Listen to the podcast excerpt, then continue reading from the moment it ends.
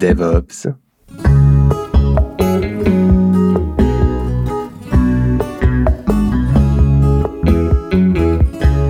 DevOps, le magazine et observatoire du DevOps.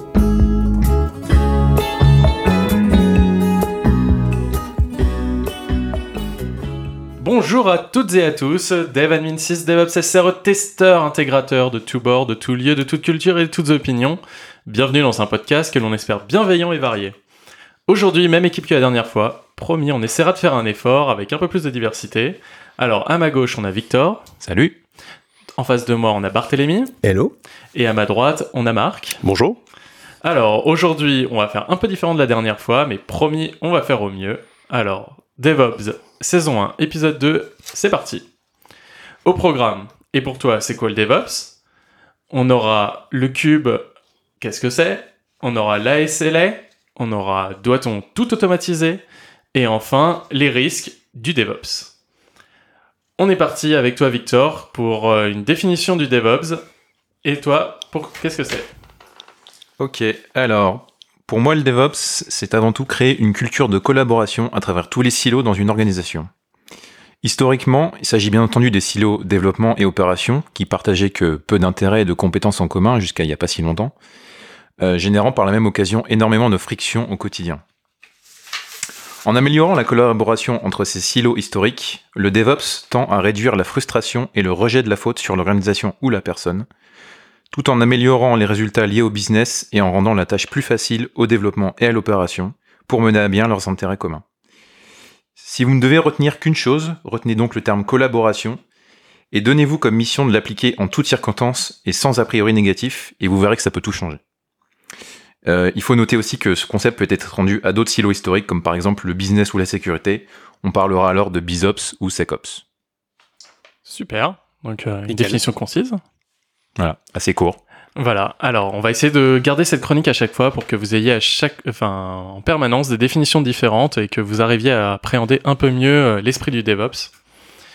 Donc maintenant on va passer à une partie euh, débat euh, que je vais introduire, donc avec Kubernetes. Je vais vous présenter un peu Kubernetes et après on va pouvoir en discuter tous ensemble pour voir un peu les différents avis euh, sur la question. Donc Kubernetes, ou Q8S, ou Cube, alors de quoi parlons-nous? Déjà un bref historique. Le premier jour, l'informatique créa le monolithe, simple et efficace. Le second jour, ébloui par les bases de données, l'informatique créa les architectures trois tiers. Le troisième jour, lassé de voir son service tomber, l'informatique créa les clusters. Le quatrième jour, débordé par les opérations manuelles, l'informatique créa l'automatisation.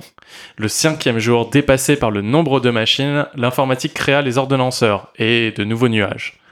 Le sixième jour, lassé par la programmation objet, l'informatique créa le microservice. Enfin, le septième jour, pour se reposer et ne plus avoir à se faire réveiller par les astreintes, l'informatique créa Kubernetes.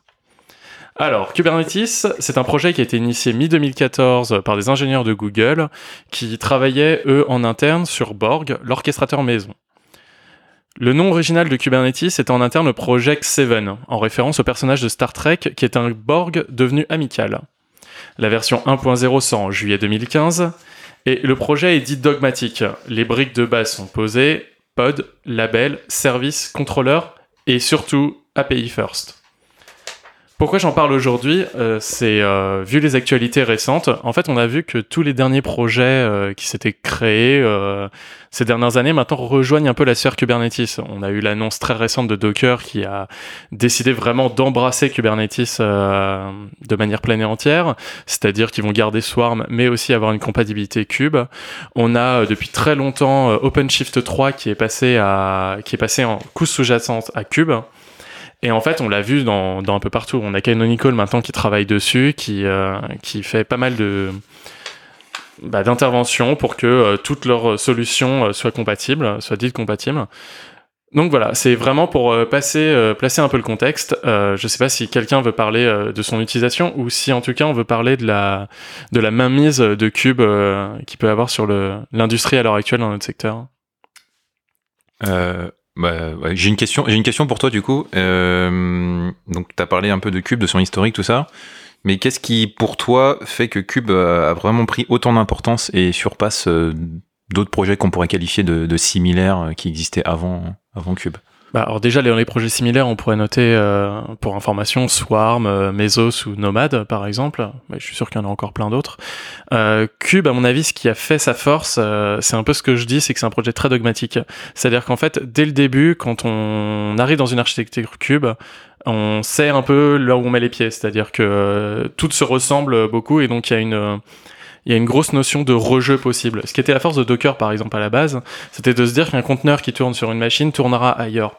Avec Cube, on a un peu la même chose, c'est-à-dire que euh, quand on arrive sur une infra Cube, on peut avoir une, rejouabilité des scénarios euh, possibles. Je trouve que c'est ça, en fait. Et ça, c'est dû, à mon sens, à, la notion d'API très forte et de composants euh, qui sont très matures en fait. Par exemple, la, forme de pod est une forme qui maintenant a pris son essor dans les autres frameworks. Mesos par exemple l'a ajouté euh, bah, pas très récemment mais récemment.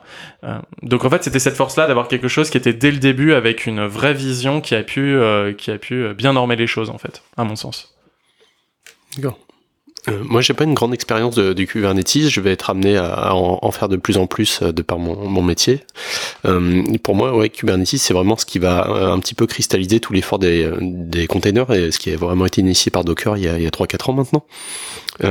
J'aurais vraiment tendance à dire que ouais, ils ont gagné la, la guerre entre guillemets des, des, des schedulers, des orchestrateurs. Mais pour le coup, je sais pas comment finir cette phrase, désolé. Ok, il bon, n'y a, pas de problème, mais euh, t'as pas, t'as expliqué l'origine de, de Kubernetes. T'as expliqué que tout le monde faisait du Kubernetes, qu'il y avait un mouvement euh, global de, euh, comment dire, de convergence vers cette solution technique, mais t'as pas vraiment exprimé en quoi, enfin, qu'est-ce que proposait en plus cette API-là par rapport à d'autres API qui pouvaient préexister, notamment, je sais pas, les API de Mesos ou les API de Docker ou les API de, proposées par HashiCorp. Je, j'ai pas saisi. Alors moi non plus, j'ai pas une énorme expérience de cube. Cela dit, euh, je, suis un fervent convaincu. Enfin, je suis un fervent convaincu, mais je pense pas que nos, nos auditeurs ils aient bien saisi euh, la profondeur de la solution. Donc, est-ce que tu peux développer un peu plus ce point-là? C'était la question que j'attendais. Alors oui, en effet. Alors Kubernetes déjà, qu'est-ce que c'est? C'est vraiment quelque chose qui existait euh, depuis longtemps, puisque je l'ai même dit euh, dès le cinquième jour, on avait déjà le droit à des ordonnanceurs, euh, typiquement du Amazon, des choses comme ça, où on allait demander à avoir des des infras. En fait, Cube, ce, que ça va permettre, c'est vraiment euh, d'avoir la notion totale de cycle de vie d'un produit. Euh, c'est-à-dire là, on n'est plus au niveau d'une machine, comme pouvaient faire avant les ordonnanceurs euh, de type Amazon, où on demandait à faire booter une machine, qui après faisait bah, ce qu'on avait décidé que ça en fasse. Là, ici, avec euh, Cube, on va réussir à faire euh, des notions de... En fait, c'est un patchwork de tout ce qui a été fait avant. C'est-à-dire, par exemple, un pod, en fait, c'est la décomposition la plus minimale d'une d'une instance, en fait, de quelque chose qui va travailler et qui va faire un besoin. Ça va être un assemblage de plusieurs, euh, de plusieurs containers. Container, sachant il faut le voir à la vision Docker, c'est-à-dire un container, c'est une application mise dans un contexte. C'est un peu une évolution de tout ce qu'on va vu avant avec le vendoring.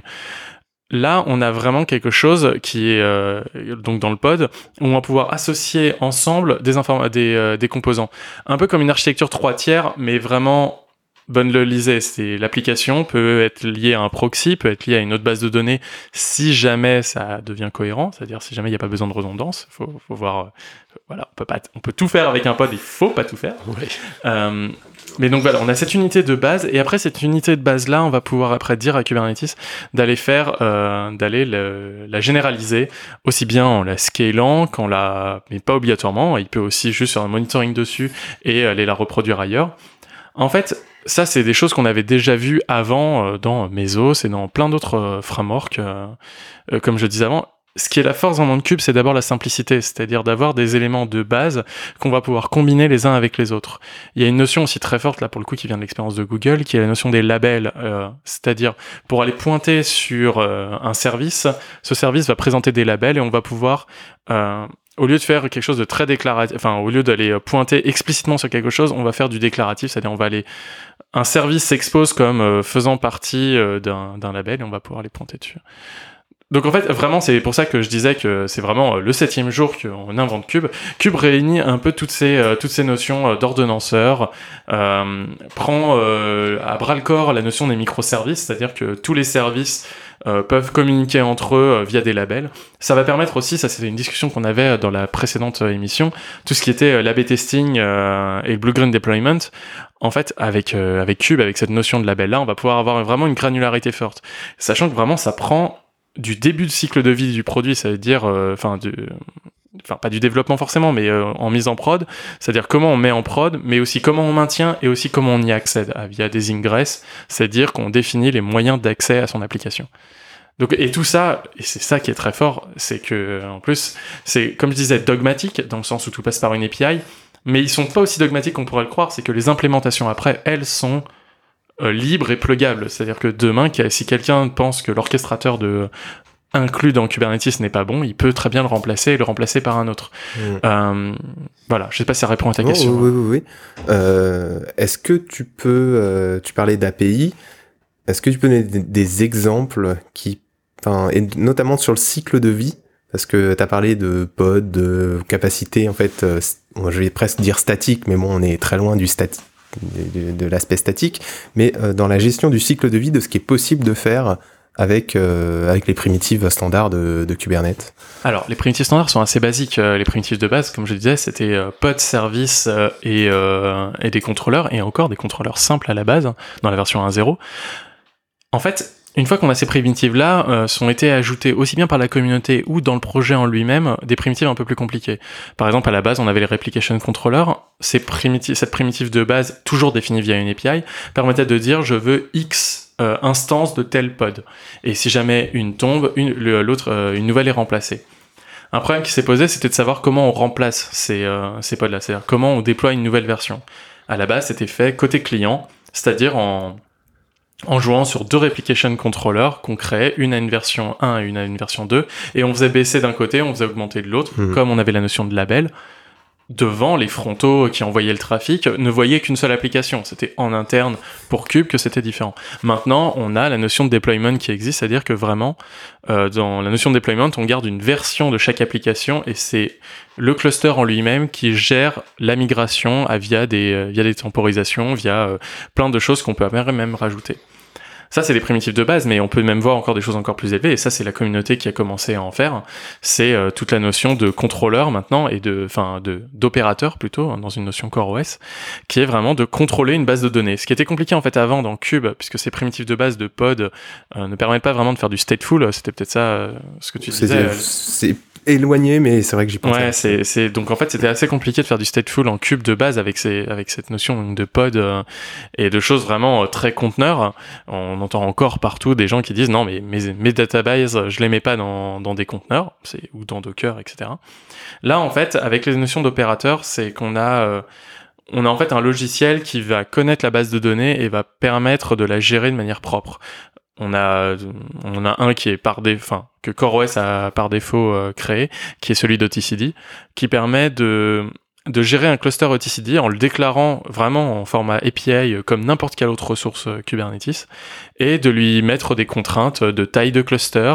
Et après, c'est l'opérateur qui va se charger d'aller spawner les pods, d'aller vérifier la réplication entre les différentes instances et de gérer vraiment le cluster en, totalité. Voire même, il est capable de gérer les backups et les reprises sur backup. On est presque sur du SAS là, en fait. On est sur du juju, on est sur des choses où on va euh, demander une brique, on va demander à l'API, euh, donne-moi une base de données MySQL, en lui disant juste euh, component de point MySQL. Exactement. En fait, et c'est ça un peu la force euh, peut-être de Kubernetes, c'est d'avoir pris en fait le problème par le bon côté. C'est-à-dire en ayant répondu d'abord aux problématiques sous-jacentes, les problématiques de comment on spawn un conteneur et comment ça marche bien et comment on peut avoir confiance dans ce comportement-là. Dessus, après, ont été créées pas mal de choses qui vont revenir euh, par-dessus. On a même euh, Rook, par exemple, qui est un logiciel qui existe pour, pour déployer un Ceph simplement sur un cluster cube. C'est-à-dire que vraiment, Ceph, qui était pourtant un logiciel, je suis bien placé pour le connaître, difficile à installer parce que multi-composant, parce que avec besoin d'avoir des clés partagées, etc.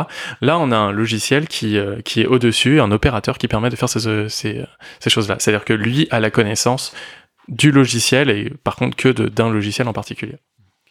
Voilà. Je, vais peut-être prendre, là, ça y est, j'enfile mes habits d'avocat du diable. euh, installer une base de données, installer un CEF, installer euh, plein de choses, faire des backups, gérer le life cycle, c'est compliqué. Donc ça, ça l'a été, ça le sera toujours. Elle est où la complexité dans Kubernetes? Qu'est-ce qui va être compliqué de faire avec Kubernetes? Et euh, parce que dans tous les cas, il y a un travail qu'il faudra faire.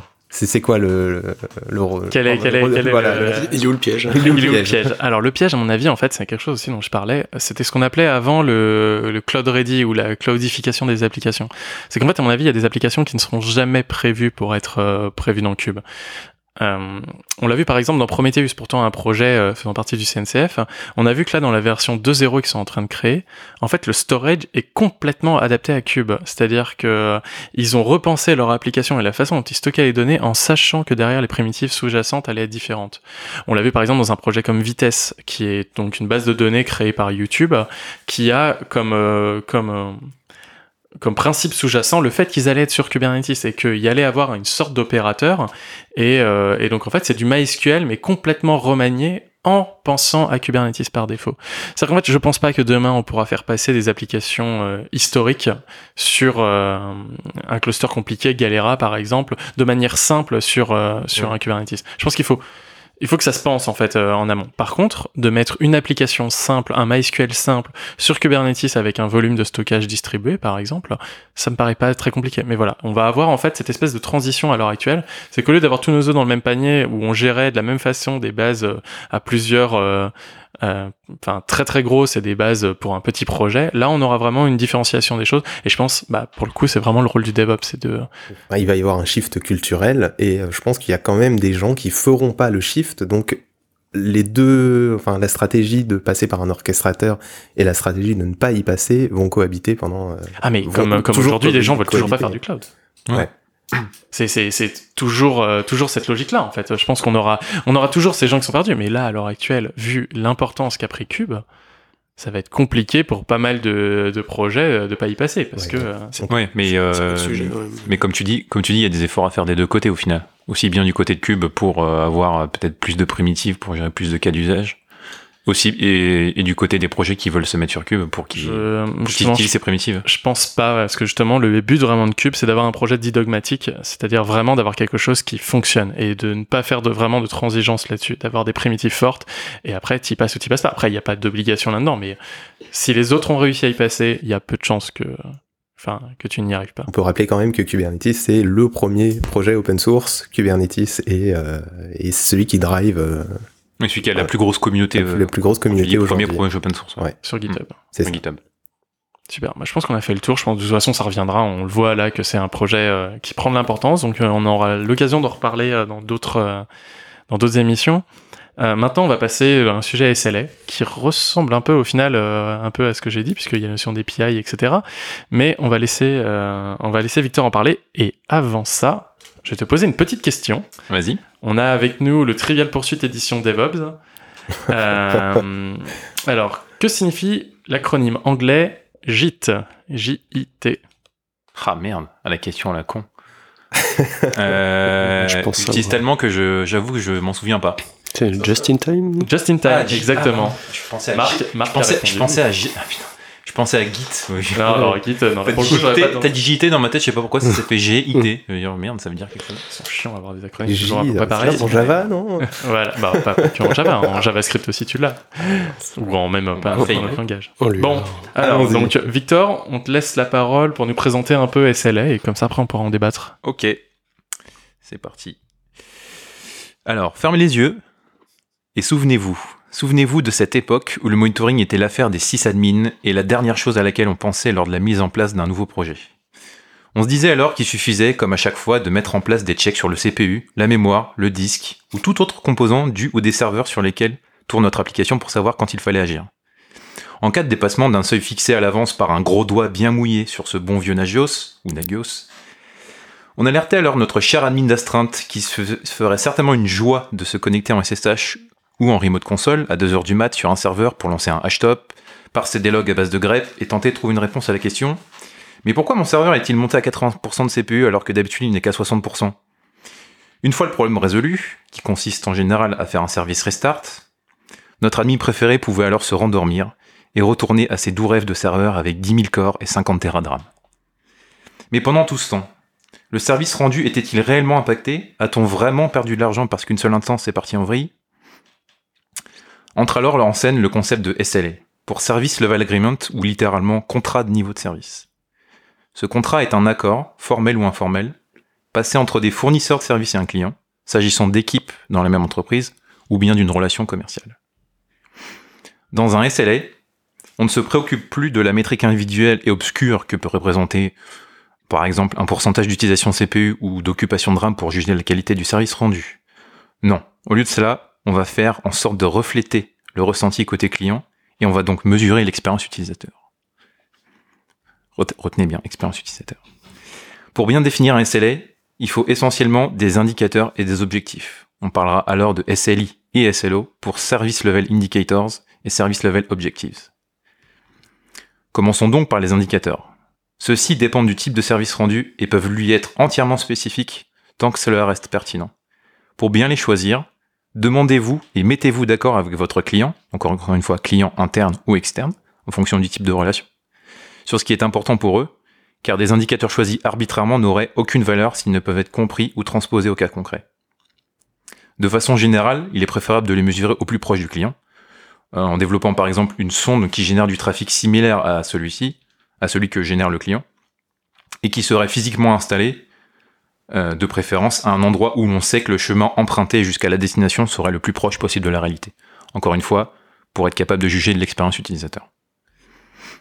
Prenons un cas simple, et supposons que votre équipe fournit une API REST. Des indicateurs typiques seraient par exemple le temps de réponse et la disponibilité, que vous mesureriez en permanence au travers d'un bout de code tournant sur un serveur installé à côté du client. En fonction des cas, il est aussi possible de construire l'application rendant le service afin qu'elle expose directement un certain nombre de métriques sur un chemin spécifique et que l'on pourra utiliser à des fins de mesure. On parlera alors de white box monitoring, contrairement au black box monitoring qui implique que l'on n'a pas la possibilité de modifier l'application pour faire ça. Une fois que les indicateurs sont définis, il faut maintenant, il faut maintenant des objectifs. Ces objectifs doivent être impérativement définis en accord avec le client. Encore une fois, c'est un contrat. Et sont théoriquement propres à chacun d'entre eux. Car un client X n'aura pas nécessairement les mêmes attentes qu'un client Y pour un même service rendu. Toujours dans notre exemple d'API REST, on pourrait dire que le client X attend par exemple une latence au 99e pourcentile de 10 millisecondes et une disponibilité mensuelle de 95%, alors que le client Y, qui lui est plus exigeant, attend une latence au 99e pourcentile de 5 millisecondes et une disponibilité mensuelle de 99,9%. Euh, au passage, euh, de telles différences d'exigence pourraient euh, justifier différentes infrastructures pour y faire face. Mais au fait, c'est bien beau tout ça. Mais qu'advient-il alors de nos checks sur la mémoire, le disque, le CPU que notre admin affectionne tant à 2h du mat? Rien n'empêche de les conserver. Mais il est plus nécessaire de générer des alertes basées sur ces métriques isolées, et bien trop souvent dénuées de sens. On alertera plutôt alors sur le dépassement des SLO, qui ont été définis avec un peu de chance, euh, pardon, qui ont été, sur le dépassement des SLO qui ont été définis, et avec un peu de chance, on réveillera moins souvent ces pauvres petits admins qui ne demandent qu'à dormir sur leurs deux oreilles. Maintenant que les indicateurs, les objectifs ont été mis en place, compris et acceptés par toutes les parties, il faut les formaliser dans un document qui sera donc notre SLA. Ce document peut prévoir des dispositions en cas de dépassement des objectifs définis que l'on qualifie de violation de contrat établi. Il peut s'agir par exemple de pénalités financières si on est dans le cadre d'une relation commerciale, ou bien d'une obligation de corriger, stabiliser le service au détriment de l'introduction de nouvelles fonctionnalités, et ce tant que l'on n'a pas l'assurance de la non-réoccurrence du problème, du ou des problèmes. En fait, puisque c'est un contrat établi et tant que les parties en jeu sont d'accord, les dispositions à prendre dans de tels cas restent à leur entière liberté. Tout ça, c'est qu'une introduction générale au concept des SLA, SLI et SLO, et plein d'acronymes. Et nombre de bonnes pratiques et d'outils sont aujourd'hui disponibles pour répondre à ce besoin de monitoring orienté business, notez bien orienté business, et qualité de service rendu. Super. Super bien. Une présentation large. Alors moi déjà j'ai une question. Enfin en fait, euh, en ayant un peu recherché euh, le principe des SLA, on s'aperçoit que c'est un principe fort de ITIL et bon, on m'a toujours dit que ITIL c'était caca. Enfin. Alors, euh, j'avoue ne pas du tout être familier avec l'ITIL, n'ayant jamais travaillé dans une boîte euh, qui euh, qui avait ce, en tout cas, ce, qui intégrait ces pratiques-là. Euh, de ce que, alors je sais pas si je suis capable de répondre correctement à la question, mais euh, peut-être quelqu'un d'autre a une réponse. Mais euh, euh, alors moi j'ai rien en particulier sur Itil, si ce n'est que j'ai jamais vu une entreprise qui l'implémentait de la même manière qu'une autre. Donc voilà, c'est des bonnes pratiques et au final, au final, ça ressemble assez peu d'une d'une entreprise à l'autre. Hein. Mais la, la, notion de SLA, en tout cas, est super intéressante et moi j'en suis, j'y suis très très favorable pour justement avoir été ce sysadmin qui se faisait réveiller à 2-3 heures du matin et qui comprenait pas pourquoi la RAM euh, était éclatée ou, le CPU. Mais c'est vrai que j'ai justement plus un retour d'expérience à, à, offrir plutôt, plutôt que des questions en l'occurrence. Euh, j'ai commencé à implémenter justement euh, la notion de SLA pour superviser des microservices qu'on qu'on avait mis en, en pratique euh, où je travaillais précédemment. Et justement, c'est quelque chose qui a vraiment facilité l'échange et la communication entre l'équipe des développeurs et des administrateurs système, des, op des opérations, parce que justement, ça a responsabilisé beaucoup plus les développeurs. C'était eux qui concevaient les indicateurs, donc les fameux indicateurs. C'était les ops qui implémentaient les mesures, les, donc vraiment les, les, le, calcul des performances et les, les remontées d'erreurs, ce genre de choses. Et au final, les deux équipes regardaient et analyser les résultats ensemble. Et c'était vraiment très très beau à voir. En tout cas, j'ai pas eu l'occasion de, l'implémenter jusqu'au bout, mais les débuts étaient assez prometteurs. Ouais, je suis assez d'accord avec ça. Et, euh, et, comme tu dis, ouais, c'est euh, comme tu dis, comme tu comme tu dis, effectivement, ça. D'ailleurs, c'est bien, c'est pas mal parce que ça s'inscrit dans la, dans un peu ma définition du DevOps. Et euh, je trouve que le, le SLS, ça marche très bien dans la, dans la culture DevOps, c'est que ça, effectivement, ça renforce, renforce d'autant plus la collaboration euh, que euh, que ça, ça, voilà, ça force entre guillemets les équipes euh, à, à, travailler ensemble pour euh, d'une part avoir un service plus plus stable et d'autre part être capable d'analyser euh, d'analyser les problèmes en ayant des en ayant des métriques qui veulent dire quelque chose et pas juste un CPU un CPU qui, qui dépasse un seuil fixe ou, ou la RAM qui, qui dépasse un, un, seuil fixe. Moi, pour revenir à la comparaison enfin qu'on a faite au niveau de l'ITIL, je pense que même si le SLA il existe depuis les années 90 euh, niveau utile, il y a une distinction qui, enfin il y a une répercussion qui est faite à notre niveau, au niveau de l'ingénieur, au niveau de l'opérateur, qui n'existait pas avant. Et avant, le SLA était un accord bien plus business, alors que maintenant, tel qu'on le conçoit et tel qu'on le décrit, le SLA est un indicateur bien plus technique. Et euh, voilà, je pense que la différence, elle est là. Si je devais donner une différence, pour moi, ça serait plutôt celle-là. Il y, y a, même un, un, troisième acteur, si je peux me permettre, qu'on n'a pas cité dans, cette, euh, dans ce sujet-là, c'est la QA, euh, qui peut être généralement, et en tout cas c'était mon cas, euh, peut être impliqué justement dans le process d'établir le, le, SLA, ou du moins l'enforcer et le, le faire appliquer c'est justement en fait c'est la notion de qualité et donc de qualité de service en l'occurrence euh, qui est qui est un petit peu illustrée dans ce dans ce genre de choses et ça peut être ça peut être pas mal justement d'avoir une équipe euh, qui est un peu tierce entre les devs et les ops pour justement faire un peu arbitre et pour pouvoir euh, contribuer hein, soit en, indicateur soit un petit peu en analyse de de CSL je pense que là, en fait, c'est vraiment la notion de confiance, en fait. Enfin, pour reprendre un peu tes deux interventions, c'est que, au final, donc, vous avez créé une confiance entre dev et ops via un contrat. Et souvent, les contrats, bah, il faut un tiers de confiance, euh, dans la rédaction. C'est un notaire, par exemple, ou ça va être euh, des choses comme ça quand on fait un contrat euh, pour, euh, bah, mariage. bien immobilier, par exemple. Mhm. Et en fait, il y a souvent besoin d'un, tiers de confiance. Et oui, la QA peut donc être euh, cet intermédiaire-là. Donc, toi, Marc, c'est, toi, c'est ça que tu confies, tu, tu conseillerais en fait pour euh, justement, enfin moi j'allais me faire un peu l'avocat du diable, c'est euh, qu'est-ce qu'on fait quand la SLA est pas respectée? Qu'est-ce qu'on fait euh, quand on est dans une équipe interne, quand une autre équipe ne respecte pas les les prérequis qu'on avait dit au début bah, J'imagine que ça doit être justement stipulé dans le fameux contrat, dans le fameux SLA. Qu'est-ce qu'on fait quand, ça, quand les, les termes du, du, contrat ne sont pas respectés, que le temps de réponse ne, est supérieur à ce qui a été établi ou qu'il y a le seuil d'erreur euh, qui, qui, euh, qui euh, apparaissent est, est, trop élevé Qu'est-ce qu'on fait? Et ben, Là, comme le disait Barthélémy, c'est vrai que par le passé, les SLA, ça avait vraiment une, une connotation très business où il y avait la notion de pénalité financière on n'a pas tendance à se facturer et à se, à se, lancer dans des guerres juridiques entre services, euh, du moins en tout cas dans les, dans les, entreprises dans lesquelles on travaille aujourd'hui.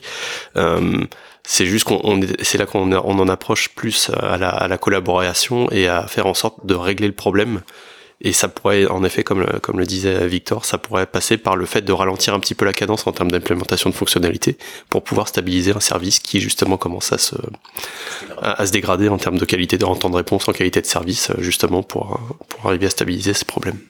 Et Victor, qu'est-ce que tu ferais? Parce qu'un contrat ça évolue et notamment une API ou n'importe quoi. comment tu préconiserais justement l'évolution? Enfin, quelles sont les bonnes pratiques euh, à ce niveau-là? Parce que on sait que rien n'est figé dans le marbre. Ouais, ouais, alors effectivement, euh, je parle de contrat, mais euh, je crois que je l'ai dit, ça peut être, je sais plus si j'ai dit, ça peut être, en tout cas, ça peut être formel ou informel. à mon sens, d'ailleurs, tant que c'est pas je, je, pense tant que c'est tant que c'est pas lié euh, tant que c'est pas directement lié au business ou que c'est pas une relation commerciale je pense que c'est préférable d'avoir un truc informel histoire que ce soit, ce soit un peu plus un peu plus flexible peut être écrit mais ça peut, oui voilà ça peut être écrit mais c'est pas obligé que ce soit ce soit signé de son sang quoi. C'est ça. Euh, à mon sens euh, si euh, on parle en tout cas j'ai parlé d'indicateurs par exemple sur les sur les indicateurs il faut voilà il faut être capable de pouvoir les de pouvoir de pouvoir itérer dessus, de, de faire de, de, faire de faire évoluer aussi enfin aussi bien les indicateurs que les objectifs pour euh, répondre euh, répondre aux, besoins qui peut qui peut qui peut évoluer euh, de la part du, du, client ou au service rendu qui peut lui aussi évoluer. Hein. Ça, ça, pourrait être versionné comme on versionne une API, par exemple. C'est une, une, façon de procéder où, où, la version du service, à chaque fois, en profiter pour, pour réviser les termes du SLA liés au service. Voilà. Euh, oui, c'est pas parce qu'on définit, euh, c'est parce qu'on définit ce contrat euh, à un moment donné qu'on peut pas réviser les, les termes, les termes euh, quand il quand il y a besoin, parce que parce que les besoins ont évolué ou parce que parce que parce qu'il faut le faire tout simplement. D'accord. Super. Je pense que. Ouais, on est bon. Je pense qu'on est bon. C'est très bon. Alors, on va passer maintenant à doit-on tout automatiser? Donc, c'est Marc qui va nous en parler. Et avant ça, je vais lui poser une petite question encore du Trivial Poursuite édition DevOps euh, que nous a fourni Automic. Alors, dans quel langage de programmation est écrit Jenkins? Java. Ouais, on peut mettre quoi aussi dedans? Scala, non? Euh, du Groovy. Le, ah oui, oui, d'accord. Voilà, des plugins sont pas mal de Spike. Mmh, Groovy. bon, qui est un subset de, enfin, sur. C'est un DSL sur un. Enfin, voilà. En tout cas, c'est un langage de scripting au-dessus de Java. Ok. Donc voilà. Donc Marc, doit-on tout automatiser avec un point d'interrogation? C'est ça. Le, mon sujet aujourd'hui est une question. Doit-on tout automatiser? Alors, euh, par le passé, dans l'informatique, et on pourrait même d'ailleurs revenir aux fondamentaux, l'informatique, c'est le principe, c'est l'automatisation. L'automatisation, l'algorithmique, le traitement automatisé de l'information. En partant de là, euh, on a depuis quelques années commencé à automatiser pas mal de choses dans l'informatique, à commencer par le déploiement de configuration. Donc c'est un petit peu euh, ce qui a entre guillemets propulsé le mouvement DevOps. C'est parti en partie de là. Donc ça, aujourd'hui, c'est quelque chose qui est, je pense, maîtrisé. Il y a des outils qui sont sortis qui font un petit peu euh, office de standard. Donc on pense à ces fameux Puppet, Chef, euh, Ansible, euh, Salt et compagnie. Donc on peut établir aujourd'hui que le déploiement, l'automatisation du déploiement de configuration, c'est réglé. Il n'y a plus grand-chose à, révolutionner ou à, ou à, établir à ce niveau-là. Pour le déploiement d'applications, donc du coup aujourd'hui les applications qui, sont écrites par les, les développeurs, il y a encore il y a encore des choses à, à, dire et à faire, mais globalement, ça à peu près en voie de stabilisation. Donc, on parle notamment de, de chaînes d'intégration de, déploiement continu avec CI/CD. On parlait de Jenkins il y a quelques quelques instants. Voilà, il y a, a aujourd'hui des, des, choses qui se dessinent, mais globalement, on, on, voit à peu près la direction dans laquelle il faut aller. Notamment aussi quand on, on parle de conteneurs. Donc, du coup, on parle de développement aussi. J'en parlais dans ma, ma précédente chronique, euh, au précédent numéro, avec les, les méthodes de déploiement Blue Green l'automatisation de, la mise à jour d'application est en voie d'être à peu près établie et stabilisée aussi. Un peu plus loin, on parle maintenant aujourd'hui d'automatisation de déploiement d'infrastructures. Donc ça c'est encore à peu près un terrain mouvant. Il y a des outils qui sont en train d'établir un standard tel que Terraform aujourd'hui. Certains outils de, de, gestion de configuration comme Ansible et Chef sont capables aussi de manipuler et d'automatiser la création d'infrastructures. C'est encore un peu, moins sec que pour le déploiement de configuration, mais ça va encore là une fois dans le, bon sens. Donc on pourrait se dire, on a tout automatisé dans l'informatique. Mais est-ce qu'on devrait vraiment tout automatiser dans l'informatique? Est-ce que les bascules de bases de données, dans le cas où on n'a pas affaire à des clusters de bases de données euh, qui, sont capables de gérer ce, ce, genre de choses, les bascules de, de trafic réseau, est-ce que tout est vraiment réellement automatisable? Je vous pose la question. Très bonne introduction. Moi, je vais rebondir directement. À mon avis, on a à peu près les mêmes exemples en tête. Euh, mais j'en te pose un. Est-ce que tu as un exemple justement d'automatisation qui a bien foiré? C'était justement la question que je comptais vous poser un peu plus tard. Alors moi, j'ai eu affaire il y a quelques années à un système de bascule de base de données MySQL. Donc il y avait là ce qu'il appelle un, master et un slave euh, qui fonctionnaient par paire, et il y avait un, un, un système, un petit système embarqué qui était capable de détecter si le master était KO pour basculer automatiquement les écritures en modifiant un, enregistrement DNS sur le secondaire, sur le slave. Et euh, dans, euh, il y a eu une, une, fois un petit incident réseau où le, heartbeat entre les, deux machines euh, avait cessé de fonctionner, mais les deux, machines fonctionnaient toujours bien. Et ce problème fonctionnait, apparaissait par intermittence, et donc on avait des bascules régulières entre le master et le slave, qui pour le coup avaient bien corrompu les données. Les, les, données, même si la réplication était master-slave entre, entre les deux on, avait observé des, incohérences de données entre les deux, les deux serveurs. Donc pour moi, ça c'est euh, typiquement le euh, cas que je n'aurais tendance à ne pas automatiser. Donc c'est vraiment un, avis très personnel. Tout ce qui a euh, rapport aux bases de données, je suis assez frileux sur cette question-là parce que à cause de cette, de cette mauvaise expérience. voilà. Je pense déjà c'est une expérience justifiée puisqu'on se souvient l'expérience de GitHub qui avait eu exactement le même problème. C'est euh, une bascule de base de données euh, d'un master à un autre qui a corrompu euh, complètement, enfin en fait fait en sorte que les bases de données sont, se sont splittées et ont vécu leur vie. Les fameux split brain. Voilà, c'est pas qui a raison et qui a tort et c'est assez généralement assez, douloureux. Voilà.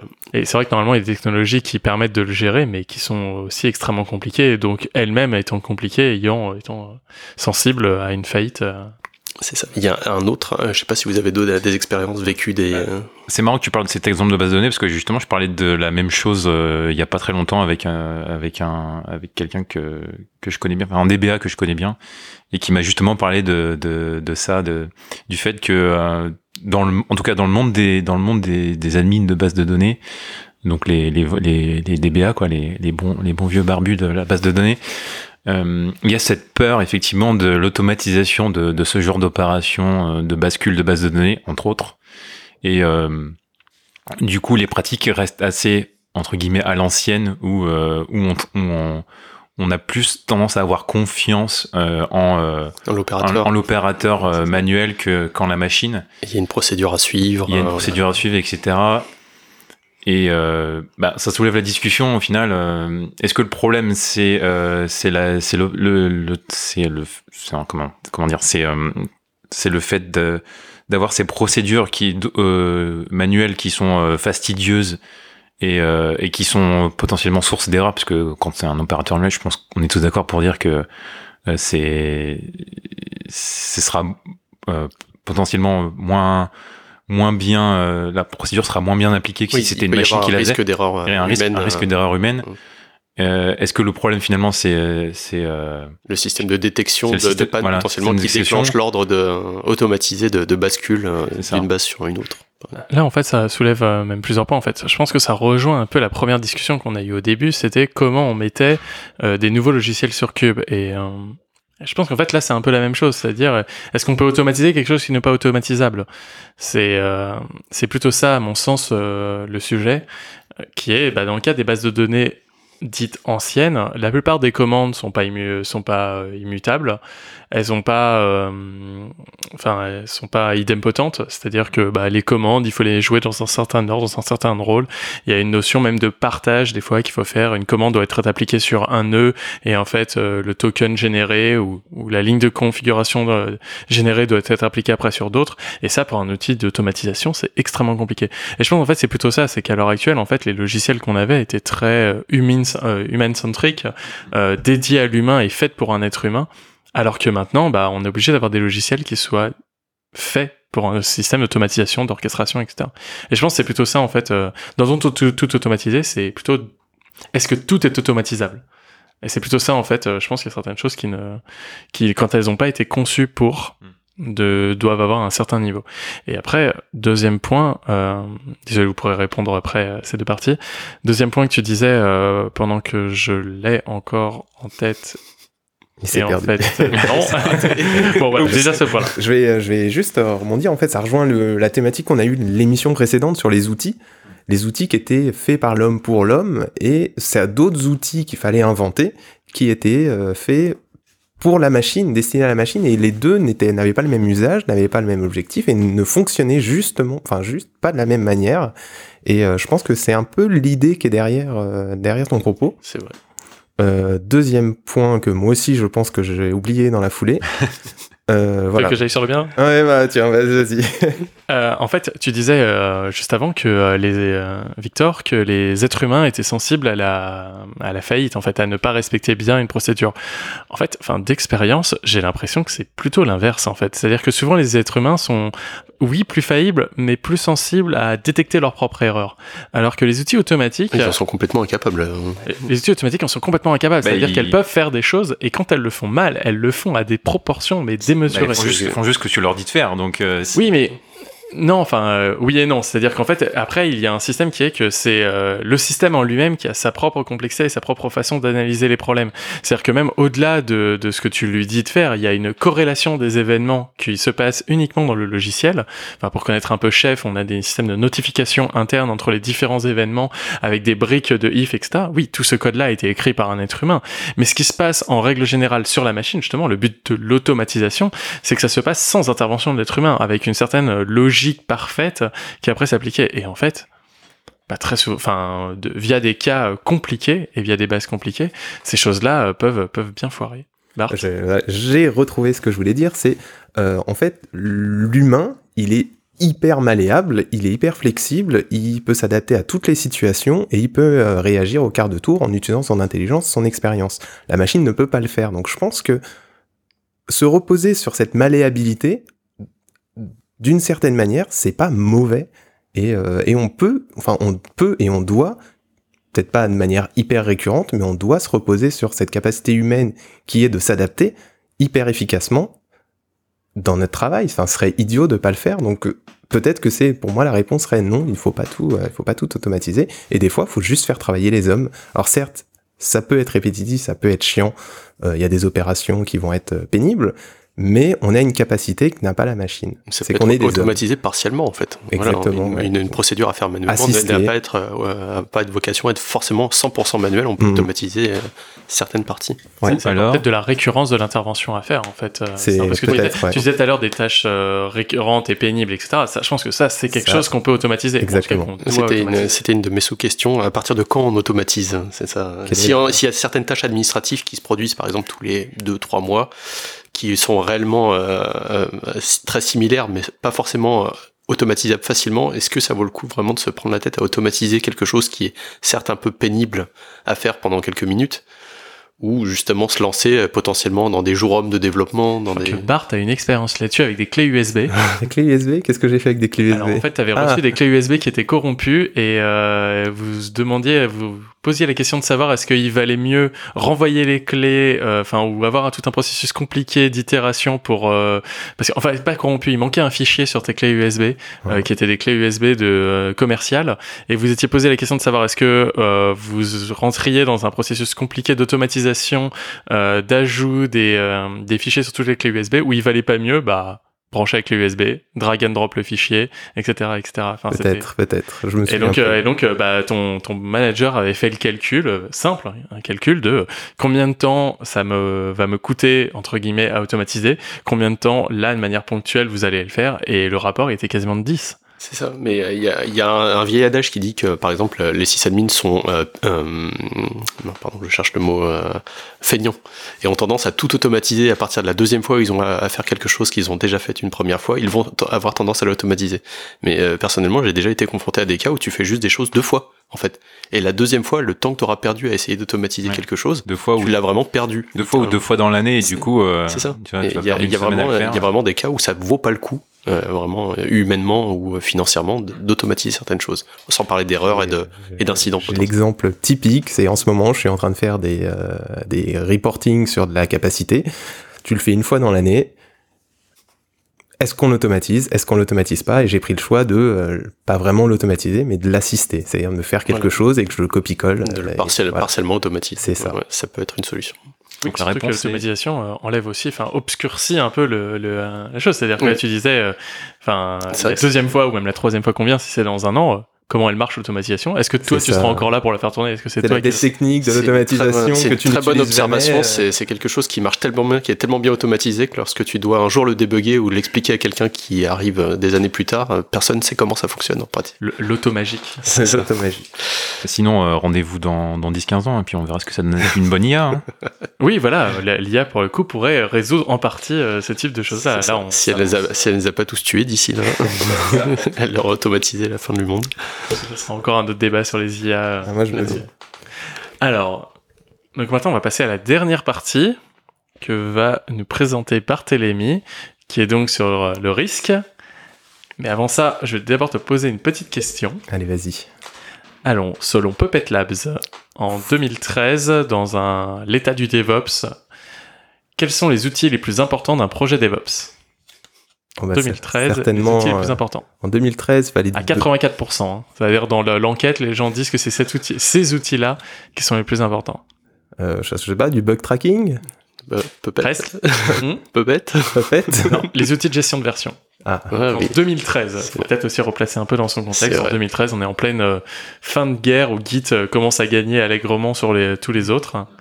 Et voilà, pour euh, remettre un peu dans un contexte historique. euh, C'était il y a longtemps. ok. Donc Bart, le risque. Le risque du DevOps, le risque en général. Voilà. Donc c'est ma mission d'aujourd'hui. Je vais vous présenter euh, ma vision du risque. Ce bon vieux jeu de 1957 créé par un Français, attention, instant cocorico. De par son sujet, il met en exergue l'étendue et la complexité du monde au travers d'incessants conflits armés. La logistique est ici primordiale car elle... Euh, Bart, euh, je crois que tu t'es planté. Euh, c'est pas vraiment de ce risque-là qu'on parle. Ah ouais, non Non, je me serais planté de fiche. Alors, je vérifie. Ah, J'avais pourtant parlé de l'importance de l'archipel indonésien, des faibles connexions entre l'Amérique du Sud et le reste du monde, ainsi que de l'insularisme gagnant de Madagascar. Enfin quoi, toutes mes stratégies gagnantes. Bon, je reprends. Le risque, le risque, le risque, ok. Bon, un petit préambule nécessaire. hein. Je voudrais dire à tous que je ne suis absolument pas un spécialiste du risque IT. Je pense que si on analyse a posteriori ce que je vais pouvoir dire, on trouvera certainement une infinité de défauts et d'écarts par rapport aux textes de référence dans le domaine. Cela dit, j'ai aussi mon avis, Callahan, et je compte bien vous en faire profiter. Donc, je vais pas vous faire un cours sur la gestion du risque d'un projet IT, sur euh, l'ISO 27005 ou 9000, le COBIT, le SMSI, le PDCA et toutes les contraintes légales type SOX. Non, ça m'intéresse pas, et puis il se trouve qu'il y en a d'autres qui en parlent bien mieux que moi. S'il existe autant de textes régissant et encadrant la sécurité dans nos métiers, c'est parce que nous héritons d'une technologie issue à la fois du secteur militaire et de très gros industriels stratégiques. Dans ce type d'activité critique, il est compréhensible qu'il soit nécessaire d'assurer et de garantir la préservation de certains assets, dont acte. Moi, c'est plutôt l'échelle microscopique qui m'intéresse, celle qui nous concerne au quotidien et qui n'est pas toujours dictée par des règles de bouquins poussiéreux. En cela, j'ai retenu quelques cas de figure intéressants que je vais balayer rapidement avant de commencer un tour de table, avant que tout le monde s'endorme. Moi, DevOps, co-responsable du cycle de vie et de la bonne marche de mon service, quels sont les risques les plus fréquents auxquels je peux m'attendre? Pour faire ce petit état des lieux, j'ai trouvé intéressant de projeter ces mêmes risques sur le modèle CAMS. Donc on rappelle CAMS, c'est Culture Automation, Measure and Share, qui sont les piliers du DevOps, et ça va permettre de trouver une réponse adéquate et compatible DevOps.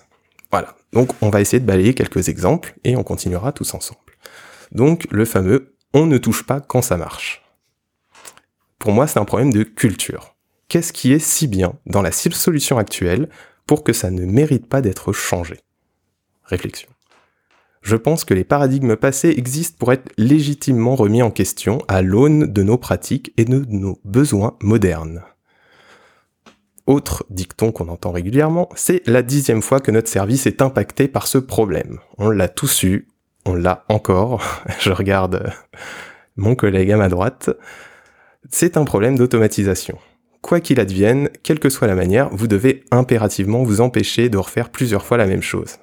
Ça rejoint un petit peu notre, euh, débat précédent. Vous devez, euh, comment dire, il faut le faire le maximum humainement possible, tout en se gardant une certaine latitude d'action malgré tout. Euh, S'il faut, on réunit tous les intervenants du sujet autour d'une table et on règle ça. Il faut, faut pas rester dans des situations où on, on a toujours les mêmes problèmes. Autre phrase. Tu bosses un peu trop avec une autre équipe, ça fait pas avancer le backlog. C'est un problème de sharing, partage. Mes compétences, mon expérience sont utiles ailleurs et elles font gagner du temps à des personnes. C'est un bénéfice pour tout le monde. On silote déjà les produits, on va pas en plus siloter les gens. C'est trop compliqué, on va commencer par plus petit. Alors, c'est discutable, mais pour moi c'est un problème de mesure. Il faut donner de la confiance, on en a parlé, et il faut donner de la visibilité. On va comparer les choses, on va fixer un cap, et on va le faire sans compromis, mais avec de l'empathie. C'est-à-dire que des gens, ils craignent le changement, et pour eux, ça représente un risque. On va essayer de le mitiger en donnant une visibilité et en euh, débroussaillant euh, le gros brouillard qui se trouve en face de nous. On le fait avec de la mesure. Il euh, y, a trop, de dépendance avec d'autres équipes, c'est trop compliqué, on arrête, on le fait pas, on fait autre chose. Ou on se contente de ce qu'on fait déjà. Alors ça, c'est un problème qui est très complexe pour moi, j'ai pas réussi à le catégoriser. C'est un peu de tout c'est illusoire pour moi de vouloir casser euh, l'intégralité des dépendances, qu'elles soient internes ou externes, car c'est euh, aussi la force d'une entreprise. C'est ces personnes qui se travaillent ensemble, qui euh, travaillent autour de différents produits, différentes offres, différents services, et il est possible d'aller voir les personnes, de discuter avec elles et de faire évoluer ces services assez rapidement, plus rapidement que si on travaillait avec Amazon ou avec d'autres services. voilà, ça va impacter nos performances. C'est aussi un problème de mesure. Euh, qu'est-ce que c'est la performance pour nous, service provider, qu'est-ce que c'est que la performance pour nos clients? Il faut être conscient que c'est pas forcément, euh, on parle pas forcément de la même chose. Comment savoir à l'avance le résultat et l'impact de business sans l'avoir testé? Donc il faut tester. Euh, avant-dernier point, je crois.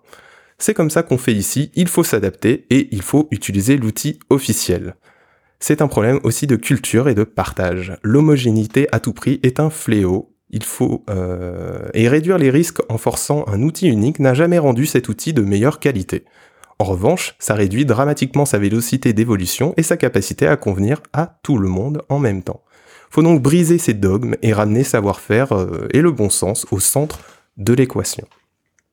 Et non, c'est celui. Je continue, hein, j'en avais quelques-uns des points. Il faut prouver que c'est la bonne solution à l'extérieur de l'équipe, il faut convaincre. Alors, pour moi, et je pense que c'est un problème de culture DevOps également, les équipes sont responsables de A à Z de leur outil et de leur, de leur chaîne de production de valeur. Tant que les obligations de sécurité sont respectées, il paraît normal qu'une équipe unanime sur un, sur un sujet ou sur une question puisse choisir son propre destin. C'est un faux risque synthétique créé de toutes pour ralentir les gêneurs, et c'est la différence entre la confiance qu'on peut porter à des gens et l'application de bêtes instructions. C'est aussi la différence entre une communauté et un bataillon de soldats. Et dernier point, c'est le rôle de quelqu'un d'autre de faire ça. Tu n'as pas à t'en préoccuper tout le monde a le droit de prendre des risques. On n'a pas besoin d'une étiquette ou d'un badge. Je crois que j'ai dû dire quelque chose comme ça la fois dernière également. Et si on pense que notre idée peut apporter de la valeur ou de la performance, c'est notre métier et notre devoir que de tester et de valider cette hypothèse. Je pense que vous avez maintenant compris le principe. On va pouvoir euh, discuter ensemble d'autres risques, peut-être des risques un peu plus euh, classiques, tout en tâchant de les placer dans le contexte DevOps. Si vous êtes d'accord.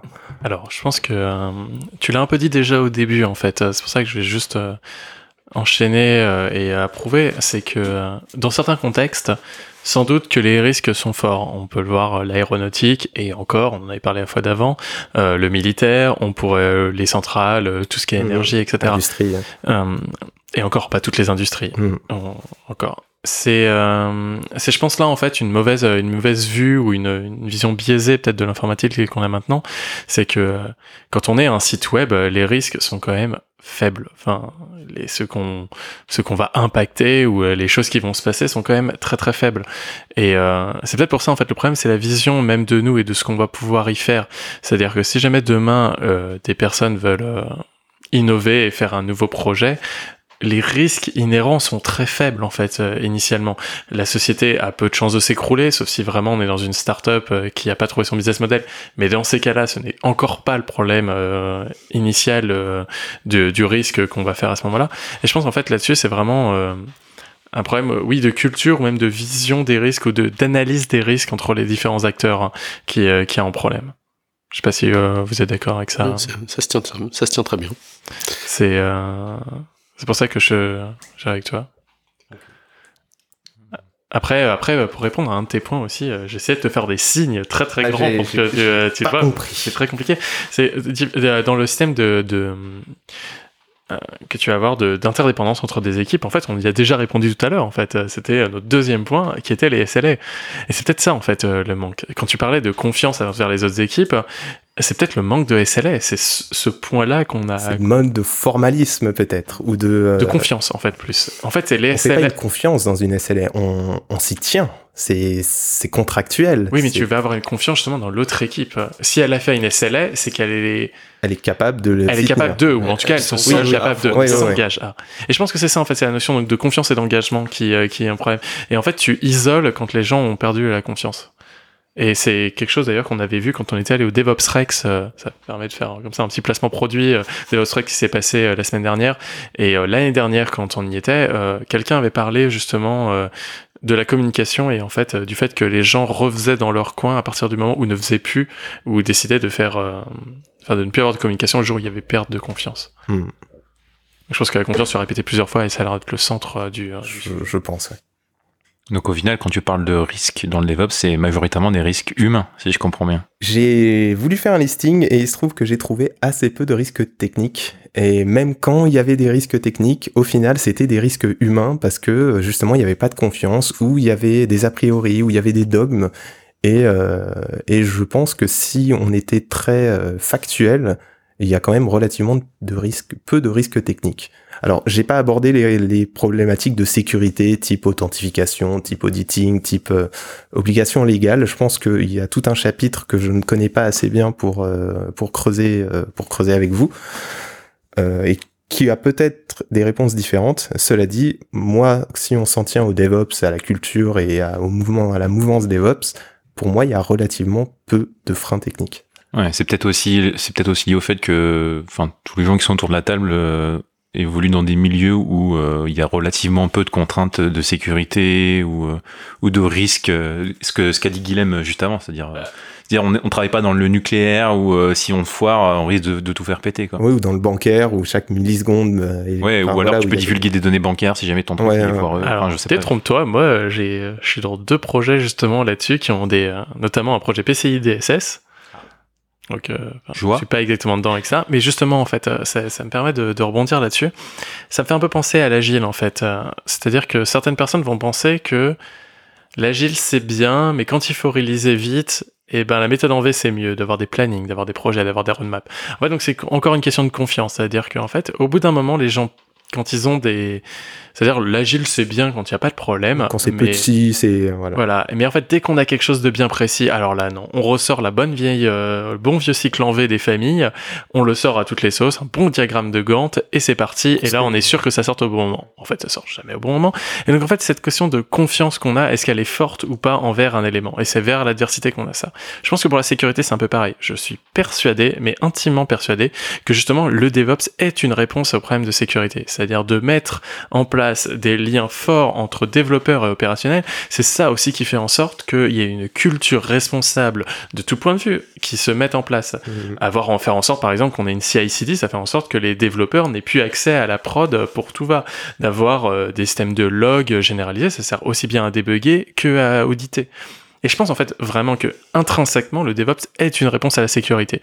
Et c'est pour ça que ça rejoint un peu Falcon X que j'ai pas voulu nommer mais qu'on en a parlé à la fois d'avant, qui était que l'erreur même dans des cas industriels forts comme celui de l'aéronautique euh, et, les échecs en font partie. Et, euh, il, je, je... Il, y a, euh, il y a quand même une composante que tu ignores, enfin que tu, je sais pas si c'est volontaire ou pas, c'est que autant les développeurs et les, opéra enfin, les opérations sont présentes dans l'entreprise, autant la plupart du temps, la, compétence sécurité n'existe pas. Et c'est des tiers, c'est euh, des consultants externes qui sont là et qui sont pas là tout le temps. Donc comment on travaille en DevOps avec des gens qui n'existent pas? Avec la compétence qui n'existe pas. Alors pour avoir vu en fait euh, là pour avoir vu un peu une roadmap par exemple PCI DSS, en fait on s'aperçoit que euh, déjà il y a des audits en amont que tu peux faire. Et en fait justement il y a une notion vraiment de, de rejeu et d'amélioration continue en fait. Même dans le process d'accréditation PCI DSS. C'est-à-dire qu'on va avoir des premiers auditeurs qui vont venir à un moment. Oui, c'est comme l'ISO. Qui vont oui voilà qui vont aller auditer. Et donc en fait il y a la notion d'erreur en fait qui est incluse dans la certification Mhm. PCI DSS puisque on va avoir euh, une- un premier audit qui va être un audit purement formel c'est-à-dire qu'on va et déclaratif c'est-à-dire on a déclaré ce qu'on faisait et les auditeurs nous en donnent une- un avis pour amélioration et on va évoluer comme ça en fait très très progressivement donc je pense même qu'en fait le cycle même d'amélioration continue si jamais il est bien pris peut aussi faire partie et aussi le faire bien enfin je pense que personne euh, aucun aucun euh, aucun opérationnel ne veut avoir une performance complètement trouée parce qu'il sait que c'est lui qui devra réparer après. Donc la, dimension même sécurité, si jamais elle est bien prise, si jamais on lui laisse le temps, bah, je pense qu'il a, il inclut, il inclut dans le process avec des développeurs, etc. C'est pour ça que même en fait, il y a, y a, et c'est, je rejoins en fait même ce que tu dis, c'est que je vais même encore plus loin, c'est que on parlait que de risques humains et pas de risques techniques, mais même dans les risques techniques, en fait, ça devient encore des risques humains et des risques de confiance, etc. Je pense que vraiment c'est, On, parlait de la peur du changement dans le premier euh, dans le premier numéro de DevOps. Là justement, j'ai l'impression que ce qui peut euh, faire euh, supposer du risque ou faire créer du risque, c'est vraiment le changement de paradigme qui, qui apporte le DevOps. Et justement, les gens avaient l'habitude de travailler d'une certaine manière, donc on vient de parler du cycle en V. DevOps et la méthode agile euh, chamboulent un petit peu les, les repères de tout le monde, et donc du coup, on s'en remet vraiment à la confiance. Donc on en revient encore au terme de confiance on s'en remet vraiment à la confiance et quand il y a des responsabilités en jeu, c'est plus difficile de faire confiance. Et je pense que c'est là qu'il y a la notion de risque et d'échec. Encore une fois, tous les tous les sujets sont liés. C'est euh, vraiment euh, plus un sujet humain que technique, euh, définitivement. je. Je sais pas si t'as quelque chose Oh, à... Non, je, vais, je, vais, je peux conclure. J'ai une Vas-y, petite, ah, une petite conclusion sympathique. Euh, donc voilà, euh, je voulais aborder un dernier point, c'est que nous ne, on ne naît pas avec une inclinaison ou une aversion pour le risque. Euh, par exemple, les entrepreneurs ne sont pas des serial risqueurs dotés d'une capacité innée à jongler avec les risques. Le risque n'est pas non plus un privilège et il n'est pas à défier, à déifier, pardon. Car si on le fait, c'est la plupart du temps pour tenter de justifier l'accaparation du risque par certains. Euh, des chercheurs de l'Université de Californie ont publié en 2013 une étude montrant que la prise de risque est corrélée à la fois à l'âge et à l'aisance financière des individus. Au final, nous nous trouvons dans une situation auto-entretenue où la capacité à prendre des risques est récompensée et saluée dans la société et vue comme une vertu, alors que cette même aptitude est monopolisée par une minorité privilégiée. Faut donc démystifier la prise de risque, car c'est un trait accessible à tous, euh, dans tous les métiers. Il semble alors pertinent de se demander, dans une gymnastique mentale quotidienne, qui risquait vraiment quelque chose dans cette histoire. Voilà, une petite conclusion. Super. Ah, merci beaucoup.